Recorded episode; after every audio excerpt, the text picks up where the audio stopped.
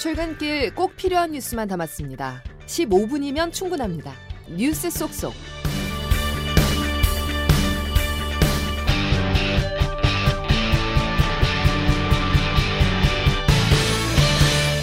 여러분 안녕하십니까? 9월 27일 수요일 CBS 아침 뉴스 김은영입니다. 더불어민주당 이재명 대표의 구속영장이 오늘 새벽 법원에서 기각됐습니다. 법원은 이 대표 혐의에 다툴 여지가 있고 증거인멸에 염려가 있다고 단정하기는 어렵다고 사유를 밝혔는데요. 조태임 기자 스튜디오에 나와 있습니다. 조 기자. 네, 안녕하세요. 네, 이 대표의 구속영장이 결국 기각됐군요. 네, 법원 오늘 새벽 2시 20분쯤 검찰이 청구한 이재명 대표의 구속영장을 기각했습니다. 서울중앙지법 유창훈 영장 전담 부장판사는 어제 법원에 출석한 이 대표를 상대로 9시간 넘게 장시간 구속 전 피의자 신문을 실시했는데요. 구속영장 심사가 끝난 이후 약 7시간의 서면 심리 끝에 이 대표의 영장을 기각한 겁니다. 네. 영장을 기각한 구체적 이유가 뭔가요? 네. 유 부장판사는 약 한 800자 분량의 이례적으로 긴 영장 기각 사유를 밝혔는데요. 아무래도 야당 대표라는 점을 고려한 것으로 보이는데 결론부터 말씀드리면 피의자의 방어권 보장 필요성 정도와 증거인멸 염려의 정도 등을 종합하면 불구속 수사의 원칙을 배제할 정도로 구속의 사유와 필요성이 있다고 보기 어렵다 이렇게 밝혔습니다. 우선 위증교사 혐의를 제외한 백현동 개발 특혜와 관련해서는 혐의의 다툼의 여지가 있다고 판단했습니다.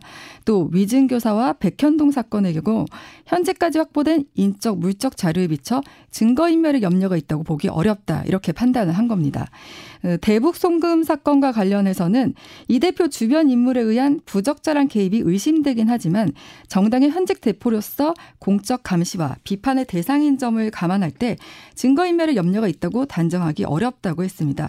그러니까 이 말들을 종합하면 검찰이 제시한 주요 혐의에 대해 다툼의 여지가 있고 또 증거인멸 염려도 인정하기 어렵다는 게 법원의 판단인 겁니다. 네, 구속영장이 기각된 이재명 대표는 어떤 반응을 보였나요? 네, 이 대표는 영장이 기각된 지 약 1시간 반이 지난 오늘 새벽 3시 50분쯤 서울 구치소를 빠져나왔는데요. 검정색 정장과 그 위에 바람막이를 입은 채 구치소를 나온 이 대표는 아직 잠 못 이루고 이 장면을 지켜볼 국민 여러분께 감사하다고 감사의 뜻을 밝혔는데 이 부분은 들어보시겠습니다. 늦은 시간에 함께 해주신 많은 분들 그리고 아직 잠 못 이루고 이 장면을 지켜보고 계실 국민 여러분 감사드립니다. 인권의 최후 보루라는 사실을 명징하게 증명해 주신 사법부에 깊은 감사의 말씀을 드립니다. 네, 이 대표는 구치소 앞에서 자신을 기다리던 민주당 의원들과 일일이 약수를 나누기도 했는데요.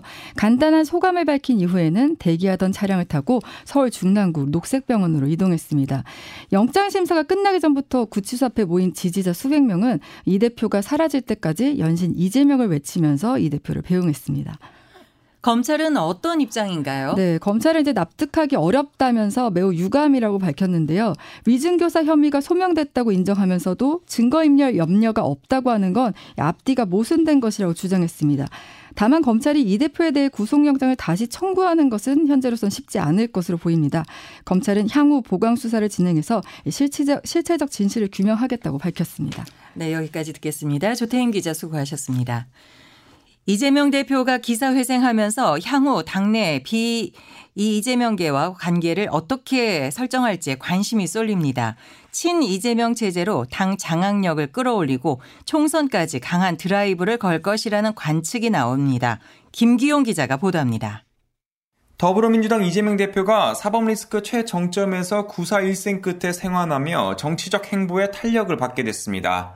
때마침 어제 범친명교를 평가받는 홍익표 의원이 원내 사령탑에 앉으면서 이전의 박강원 체제와는 달리 친명 색채가 뚜렷한 진용이 구축됐습니다. 홍신희 원내대표입니다. 이제는 하나의 원팀입니다. 우리 민주당이 이재명 대표와 함께 내년 총선에서 승리할 수 있는 그런 힘을, 동력을 만들어내겠습니다.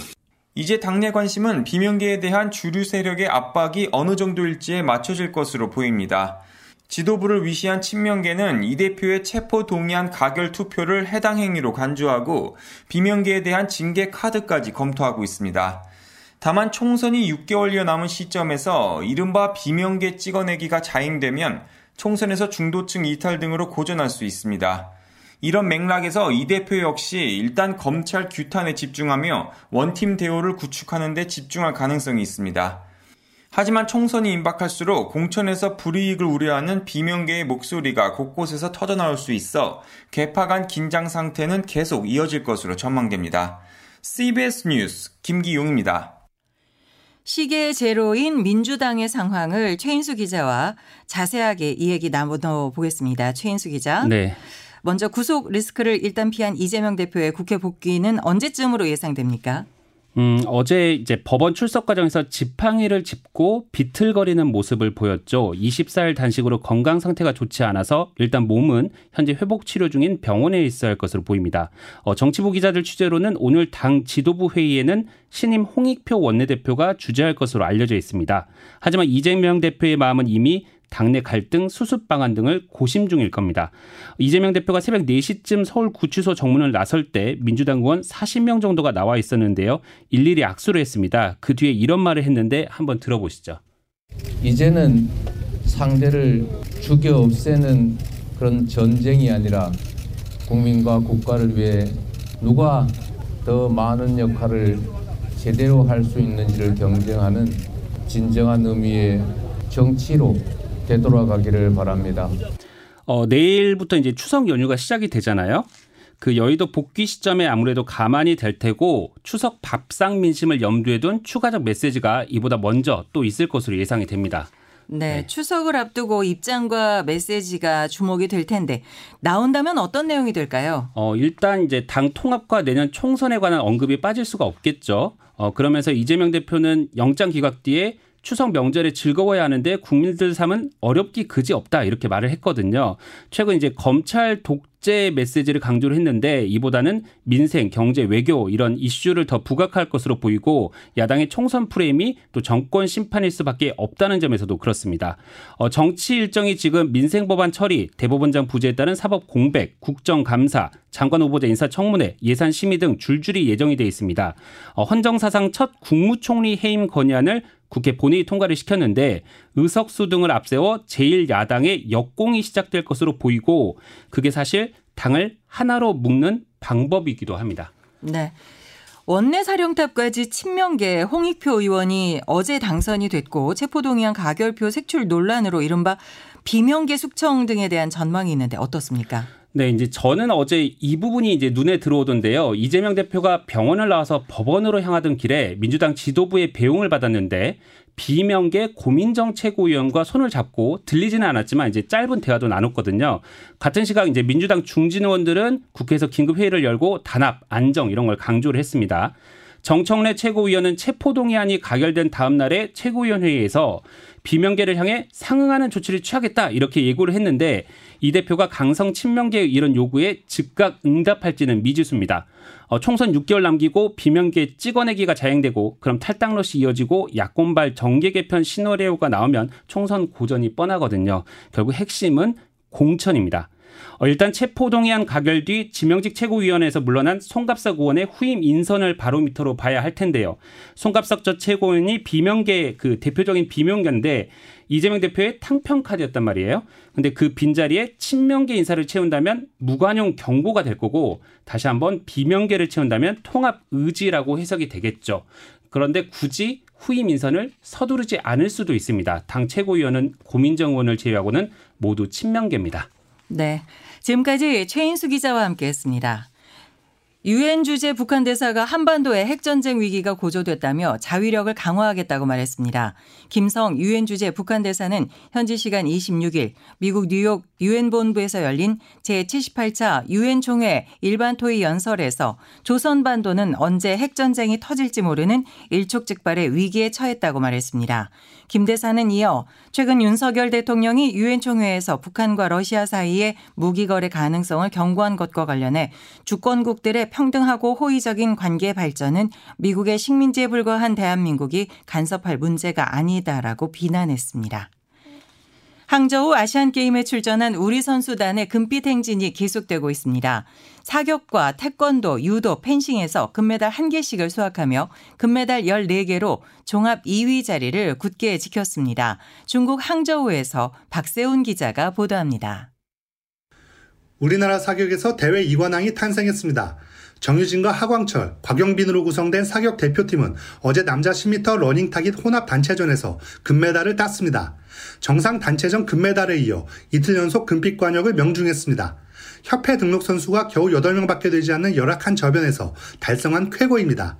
태권도에서도 이틀 연속 금메달 리스트가 탄생했습니다. 여자 53kg급의 박혜진이 우리나라 태권도의 네 번째 금메달을 따냈습니다. 유도에서는 여자 최중량급의 김아윤이 개최국 중국 선수를 누르고 우리 유도 대표팀의 첫 금메달을 선사했습니다. 자국 선수를 향한 홈팬들의 일방적인 응원에 주눅들지 않고 오히려 즐기는 여유를 보였습니다. 이게 꿈인가? 이게 약간 그런 생각이 들더라고요. 저는 오히려 중국이 올라왔으면 좋겠다. 저는 그런 응원이 다 저한테 한다는 생각을 가지고 펜싱 여자 사부르에서도 값진 금메달이 나왔습니다. 과거 프로야구 롯데의 에이스 투수 윤학길의 딸로 알려진 윤지수가 개인전 우승으로 아시안게임 통산 세 번째 금메달을 목에 걸었습니다. 오늘 저녁에는 수영의 황선우가 주종목인 자유형 200m에 출전해 대회 2관왕을 노립니다. 이강인이 본격 가동되는 축구대표팀은 키르기스스탄과 16강전을 펼칩니다. 중국 항저우에서 CBS 뉴스 박세훈입니다. 정부가 각종 규제 개선을 통해 올해부터 내년까지 주택 100만 호 이상을 공급하겠다는 계획을 내놨습니다.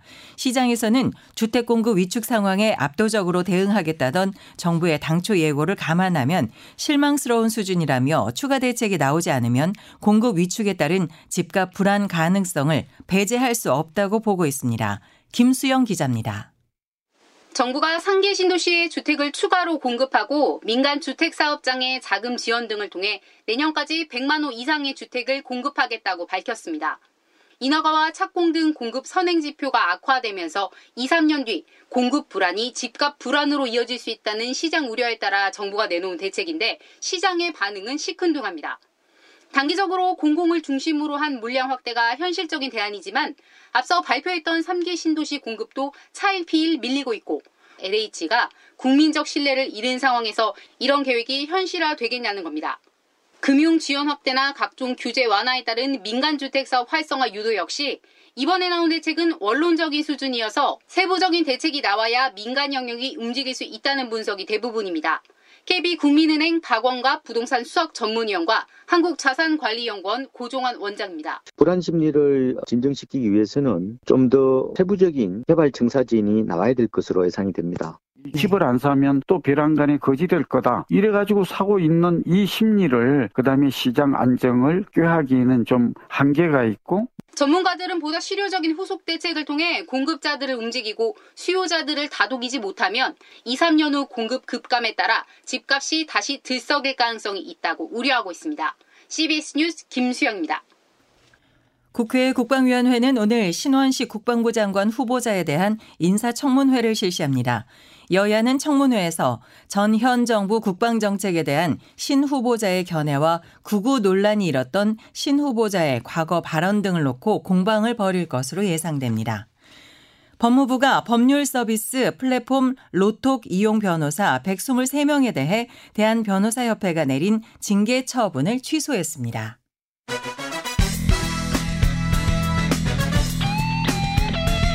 핵심만 담다.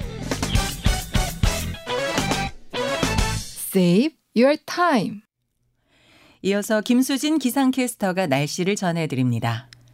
네, 추석 연휴를 앞두고 어제 오늘 곳곳에서 가을 비가 내리고 있는데요. 오늘도 비가 소강 상태를 보이는 곳이 많겠습니다만 앞으로 전북은 오늘 낮까지, 충청은 늦은 오후까지, 그밖에 대부분 지역은 오늘 밤이나 내일 새벽까지 비가 좀 더 이어지겠습니다. 예상 강우량은 강원 영동과 경북 북부 동해안에 5에서 40mm, 그밖에 대부분 지역으로는 5에서 10mm 안팎의 비가 이어지겠습니다. 오늘 낮 최고 기온은 부산 28도, 대구 27도, 청주, 광주 26도, 서울 25도의 분포로 어제보다 조금 더 높겠습니다. 그리고 추석 연휴 첫날인 내일 오후부터는 전국의 하늘이 차차 맑아지면서 연휴 기간 동안 비교적 쾌청한 가을 날씨가 이어지겠습니다. 따라서 추석 당일에 높은 구름들이 다소 늘어나겠지만 대부분 구름들 사이로 한가위 대보름달을 보실 수 있겠습니다. 다만 강원 영동 지역은 10월의 첫날인 일요일에 비가 내릴 가능성 있겠고요. 연휴 기간 동안 아침에 짙은 안개와 큰 일교차도 주의하셔야겠는데요. 특히 10월의 첫날부터 북서쪽에 차고 건조한 공기가 내려오면서 아침 공기가 급격히 쌀쌀해지겠습니다. 날씨였습니다. 이상으로 CBS 아침 뉴스를 마칩니다. 함께해 주셔서 감사합니다.